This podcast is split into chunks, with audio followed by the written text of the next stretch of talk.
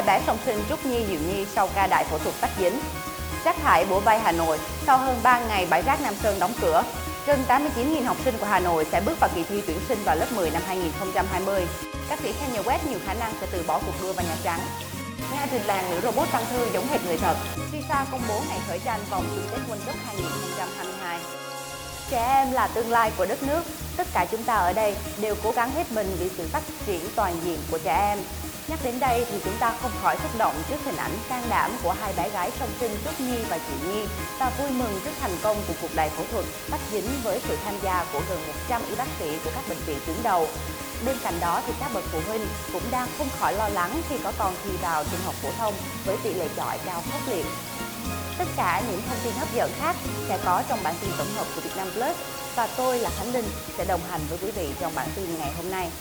Ngay sau đây là một số tin tức cụ thể.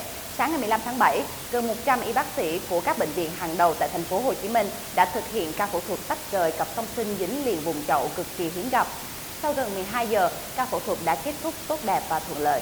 Ngày 16 tháng 7, tiến sĩ bác sĩ Trương Quang Định, giám đốc bệnh viện Nhi đồng thành phố Hồ Chí Minh cho biết, sau ca phẫu thuật tách rời, hai bệnh nhi Trúc Nhi và Diệu Nhi đã tỉnh, sức khỏe ổn định. Theo bác sĩ Định, đến sáng ngày 16 tháng 7, hai bệnh nhi đã tỉnh lại sau ca mổ dài và đang được các bác sĩ chăm sóc đặc biệt, theo dõi sát sao hậu phẫu thuật. Sức khỏe hai bệnh nhi dần ổn định, có sốt nhẹ, Trúc Nhi, Diệu Nhi vẫn tiếp tục sử dụng thuốc giảm đau, an thần và thở máy.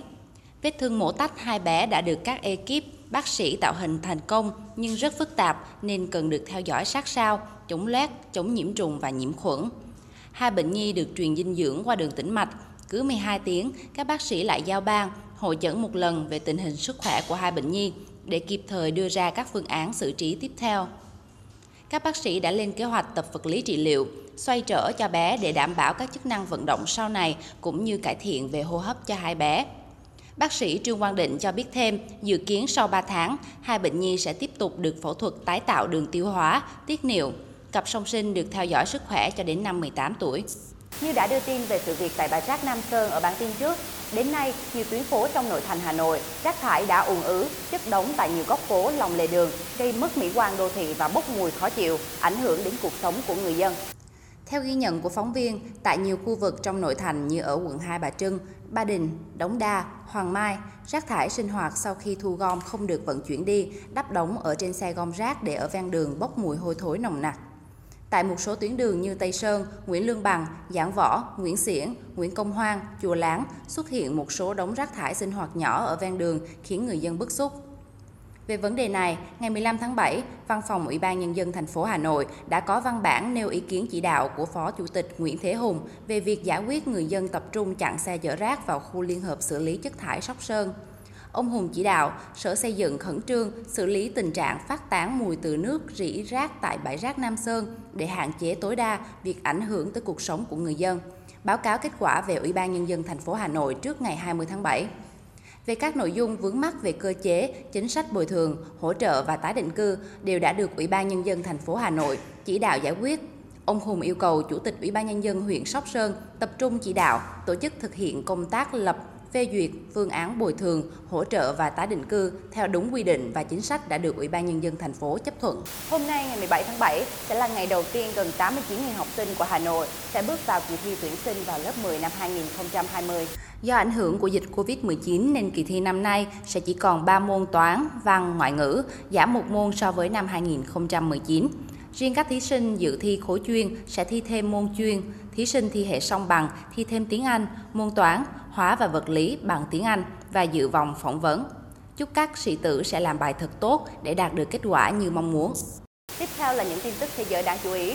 Gần 2 tuần sau khi tuyên bố tranh cử Tổng thống Mỹ năm 2020, rapper hàng đầu nước Mỹ Kanye West được cho là có thể từ bỏ nỗ lực trong cuộc đua này. Trả lời phỏng vấn báo Intelligencer, ông Steve Kramer, cố vấn tranh cử của nam ca sĩ Kanye West, tiết lộ nghệ sĩ này có thể từ bỏ cuộc đua vào Nhà Trắng và không thực hiện giấc mơ theo đuổi sự nghiệp chính trị của mình.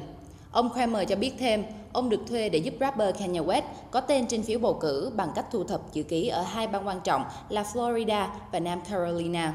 Vào ngày 4 tháng 7 vừa qua, trên trang Twitter cá nhân, ca sĩ Kanye West tuyên bố sẽ ra tranh cử Tổng thống Mỹ năm 2020. Đây được cho là một quyết định bất ngờ vì lâu nay cả Kanye West và vợ anh là nữ diễn viên Kim Kardashian đều là những người nổi tiếng công khai ủng hộ Tổng thống Donald Trump. Tuy nhiên, gần đây, ca sĩ này công khai cho biết bản thân không còn ủng hộ Tổng thống Trump nữa. Hiện chưa rõ rapper Kanye West sẽ ủng hộ cho ứng cử viên nào nếu quyết định rút lui khỏi cuộc chạy đua vào Nhà Trắng năm 2020. Mới đây, Nga đã trình làng nữ robot văn thư giống hệt người với nhiều điểm thú vị. Một robot hình người được thiết kế để có thể thực hiện mọi công việc của một nữ nhân viên văn thư đã xuất hiện tại một phòng tiếp dân của chính quyền thành phố Perm của Nga, cách thủ đô Moscow khoảng 1.100 km về phía đông. Là sản phẩm của công ty Promobot, người máy này có mái tóc dài màu vàng và đôi mắt màu nâu, tầm vóc tương đương với một phụ nữ Nga đặc trưng. Các đặc điểm trên khuôn mặt của người máy do trí tuệ nhân tạo phát triển dựa trên phân tích dữ liệu khuôn mặt của hàng nghìn phụ nữ có thể thể hiện hơn 600 biểu cảm trên khuôn mặt bằng cách chuyển động mắt, lông mày, môi và các cơ chuyển động khác được bao phủ hoàn toàn bằng da nhân tạo. Do đó, robot có vẻ ngoài rất giống người thật.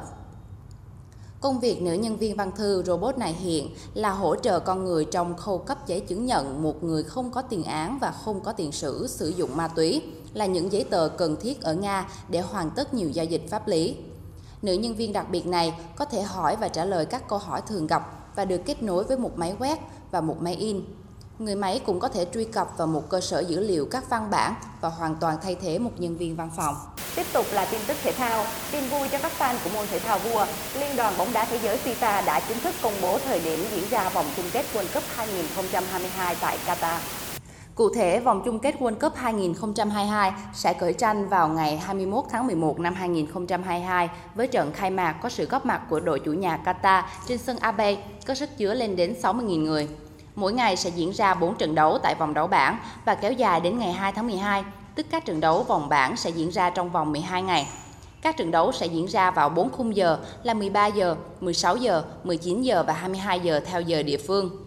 Đáng chú ý, các trận đấu lượt cuối vòng bảng cũng như các trận từ vòng đấu loại trực tiếp sẽ diễn ra vào hai khung giờ là 18 giờ và 22 giờ.